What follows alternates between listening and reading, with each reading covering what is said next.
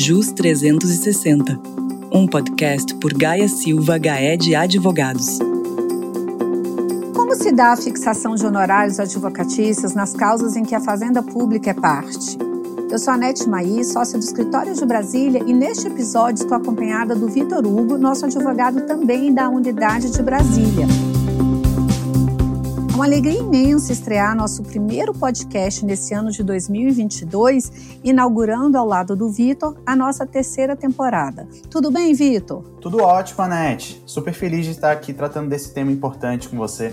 Obrigada, Vitor, pela sua participação. Vitor, inicialmente, acho que é importante nós esclarecermos ao nosso público sobre o que exatamente trataremos hoje. Como nós sabemos, esse tema de honorários de sucumbência é bastante discutido no meio jurídico e por isso nós vamos conversar sobre o julgamento do tema repetitivo 1076, que se iniciou no STJ no final do ano passado. Está certo, Anete. Hoje vamos elucidar o que o STJ tem entendido sobre o alcance do parágrafo 8 do artigo 85 do CPC, nas causas de valor e proveito econômico elevado, sobretudo quando envolvem a fazenda pública. Isso mesmo, Vitor. Lembrando que o artigo 85 do CPC trata da fixação de honorários advocatícios, prevendo que o vencido deve pagar os honorários advocatícios ao vencedor. São os famosos honorários de sucumbência. Esses honorários, Vitor, vale lembrar aos nossos ouvintes que são devidos na reconvenção, no cumprimento de sentença provisória definitiva, na execução registrada ou não e nos recursos interpostos. A discussão que se trava no STJ envolve mais especificamente especificamente os parágrafos 8 e 3 do artigo 85, como nós vamos falar mais adiante ao longo desse nosso bate-papo. Anete, e o que chama muita atenção é o fato do parágrafo 2 desse artigo determinar, como regra geral, que os honorários serão fixados entre o mínimo de 10% e o máximo de 20% sobre o valor da condenação, do proveito econômico obtido, ou, quando não sendo possível mensurá-lo, sobre o valor atualizado da causa. E, por sua vez, ao longo dos parágrafos seguintes, estabelece diversas regras de exceção expressas, aliás. E, Anete, por que tanta discussão? Ah, Vitor, para mim essa discussão, a pretexto de interpretar o conteúdo legal, ela acaba por afastar o parágrafo terceiro, que determina expressamente que nas causas em que a fazenda pública for parte, a fixação dos honorários advocatícios se dará observando taxas escalonadas, como por exemplo, mínimo de 10% e máximo de 20% sobre o valor da condenação ou proveito econômico obtido, até 200 salários mínimos. Um outro inciso fala o seguinte: mínimo de 1% e máximo de 3% sobre o valor da condenação ou do proveito econômico obtido acima de 100 mil salários mínimos. A regra, Vitor, é clara e não traz um limitador acerca do valor da causa, trazendo uma regra de exceção para as causas em que o valor seja exorbitante. E essa exceção era a única capaz capaz de autorizar o dispositivo processual que prevê a fixação de honorários advocatícios com base na equidade. É verdade, Anete. Inclusive, é, tem se dado tanta relevância para esse tema que hoje ele foi afetado para julgamento na Corte Especial da STJ. Ele não foi afetado para a primeira sessão justamente diante da sua relevância, pois a abrangência da questão na Corte Especial é maior do que apenas na primeira sessão responsável pelas turmas de direito público. E esse tema, inclusive, ele estava sendo discutido na segunda sessão responsável pelas matérias de direito privado. E como ele é enfrentado tanto pelas turmas de direito público como pelas turmas de direito privado, foi levado para a Corte Especial composta pelos 15 ministros mais antigos do tribunal e responsável por decidir divergências de interpretação entre suas turmas. Pois é, Vitor. E se olharmos para os casos que deram origem ao tema que está sendo apreciado pela Corte Especial, vemos diversos erros na aplicação do CPC. Você concorda? Sem dúvida, Net. Inclusive, em um dos casos, o juízo de primeira instância fixou os honorários sucumbenciais no valor de R$ mil reais em uma causa no valor de mais de 800 mil. O contribuinte e o Estado, nesse caso, interpuseram apelação. O Tribunal de Justiça do Estado de São Paulo majorou o valor dos honorários sucumbenciais nesse caso para apenas 5 mil reais. Quando ele enfrentou essa questão, ele justificou que, no caso concreto, o julgamento por equidade estaria autorizado, já que os valores econômicos envolvidos trariam ônus demasiados para a parte sucumbente, que nesse caso seria a Fazenda. No outro caso paradigma, também do Estado de São Paulo, o juízo de primeira instância condenou o município aos honorários sucumbenciais no valor de 3 mil reais em uma causa de mais de 115 mil reais. Por óbvio, houve apelação e o Tribunal de Justiça do Estado de São Paulo majorou o valor para R$ 4.500. A decisão, Anete, inclusive, entendeu que a fixação dos honorários sucumbenciais seria excessiva e aplicou a equidade, citando o histórico precedente da segunda turma do STJ. Eu também entendo assim, Vitor, não considero correta, não considero mesmo a aplicação do CPC nas causas em que a Fazenda Pública for parte do comando do parágrafo 8 mas sim o dispositivo específico que trata das causas em que a fazenda pública for parte. E esse dispositivo do parágrafo 8 ele prevê a possibilidade de fixação dos honorários com base na equidade restritamente nas causas de valor inestimável ou irrisório. Não há uma linha sequer que trate de valor exorbitante. Exato, Anete. E como a gente já disse, o dispositivo é específico ao prescrever que a aplicação da equidade se dá apenas nos casos em que o valor da causa é irrisório ou inestimável. Nos casos em que a fazenda pública for parte, o parágrafo 3 do artigo 85 é expresso ao prescrever os honorários escalonados que variam conforme o valor da causa. Pois é, Vitor, um caso julgado em 2019 pela segunda turma cujo recurso era de relatoria do ministro Herman Benjamin, restou fixar a interpretação ampliativa do parágrafo 8 do artigo 85. Afirmaram os ministros naquela oportunidade que a equidade seria aplicável tanto na hipótese de valor inestimável ou irrisório, quanto na hipótese de quantia exorbitante. Segundo o voto condutor, essa interpretação garantiria a isonomia entre as partes. Mas veja, Vitor, o artigo 85, parágrafo 8 não traz a previsão de valor exorbitante, como nós já falamos.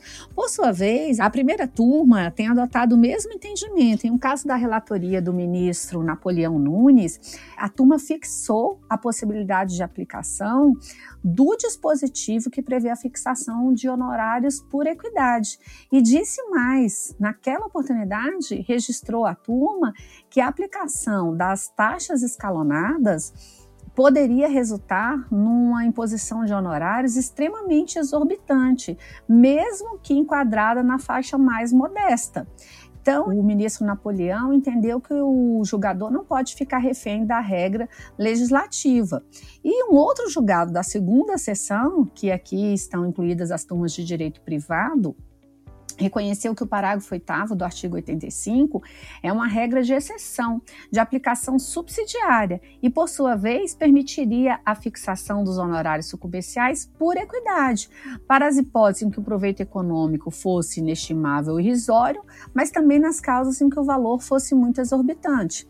Para mim, Vitor, o que nós estamos vendo é o afastamento da norma que prevê faixas escalonadas nas causas que envolvem a fazenda pública quando o valor é exorbitante e a aplicação de um dispositivo restrito a casos diversos, que é o valor inestimável ou irrisório, sem que nenhuma das normas preveja algum tipo de exceção. É muito claro que não há lacunas no artigo 85. A interpretação que vem dando os tribunais é contra a lei. E mais, o próprio CPC prescreve que o juiz só decidirá por equidade nos casos previstos em lei. Aqui a lei não prevê a equidade para valores exorbitantes. Então, a fixação por equidade não poderia ser válida para causas em que o valor é exorbitante, pois está indo na contramão do que prescreve o dispositivo. Mas eu acredito, Vitor, que tenhamos uma reviravolta nesse caso que está sendo julgado pela Corte Especial. Isso porque nós temos hoje o voto favorável do ministro Og nesse tema 1076 e a decisão do ministro Og foi muito bem fundamentada. O ministro Og afirmou que o artigo 85 ele é de observância impositiva, porque ele é uma norma hoje constitucionalmente legal e ela não pode ser meramente afastada pelo julgador é, com base no princípio, no fundamento da proporcionalidade e na razoabilidade. E o ministro, nesse ponto, andou muito bem, porque a norma não foi declarada ilegal, nem tampouco inconstitucional. E teve também um ponto muito interessante, Vitor, no voto do ministro, que ele lembrou que esse artigo surgiu justamente para superar a jurisprudência do próprio STJ sobre o tema, e essa superação por si só não tem o condão de tornar essa norma inconstitucional, fazendo parte do próprio jogo democrático. Ou seja, o que, que o ministro assentou? Não é possível se alterar um dispositivo de lei no judiciário, devendo ser feito apenas por meio do processo legislativo. O que o judiciário pode fazer é dizer se o dispositivo é legal ou ilegal, ou inconstitucional ou constitucional, e pode interpretá-lo, mas não interpretá-lo na contramão do que prescreve literalmente a legislação. Realmente, Anete, eu também acredito muito nessa reviravolta, até mesmo pelas teses propostas pelo ministro Og em seu voto.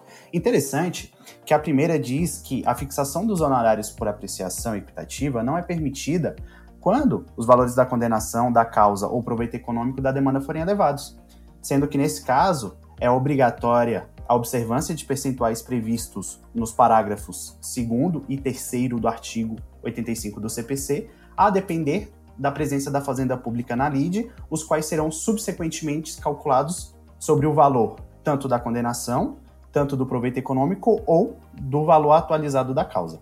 A sua segunda tese proposta diz que apenas se admite o arbitramento de honorários por equidade quando havendo ou não condenação do proveito econômico obtido pelo vencedor for inestimável ou irrisório, ou apenas quando o valor da causa for muito baixo, Considerando também que os ministros Mauro Campbell e ministro Jorge Mussi adiantaram seu voto, é, a gente acredita nessa tendência de tornar ainda mais plausível o voto do ministro Og. Inclusive, a ministra Nancy pediu vista antecipada do caso, mas prometeu que retornaria o caso na primeira sessão ainda deste ano, que vai acontecer em fevereiro. É mesmo, Vitor. Muito embora eu pense que, diante das decisões passadas da ministra, ela irá manter a interpretação extensiva do artigo 85, parágrafo 8. E eu discordo desse posicionamento, porque, como bem lembrou o ministro Og, as causas que se referem o parágrafo 8 do artigo 85 sobre o valor inestimável não se trata de valores monetários exorbitantes, mas sim de causas onde o proveito econômico de valor inestimável ou irrisório. Como nós já falamos, não há uma linha sequer que traga o valor exorbitante. E o que seria uma causa de valor inestimável? Seria aquelas causas em que não se vislumbra um benefício patrimonial de imediato, como, por exemplo, causas de Estado, de direito de família ou até mesmo ambiental. E o valor irrisório, por óbvio, são aqueles valores muito baixos. Vitor, eu acho que agora nós precisamos acompanhar o desfecho deste julgamento e voltar aqui com o nosso público para comentarmos o posicionamento final adotado pelo STJ, que esperamos que seja a aplicação das faixas escalonadas para a fixação dos honorários nas causas em que figura a fazenda pública, e não a fixação por equidade, que é restrita às causas de valor inestimável ou irrisório. Esperamos que o nosso público tenha gostado da nossa conversa sobre esse tema tão importante. Muito obrigada, Vitor, por sua participação. Eu que agradeço, Anete, espero estar aqui em várias outras oportunidades. Nos vemos em breve. Obrigada, Vitor. E você, gostou do tema? Então acompanhe Gaia Silva Gaia de Advogados nas redes sociais ou acessando gsga.com.br. Um abraço e até o próximo JUS 360.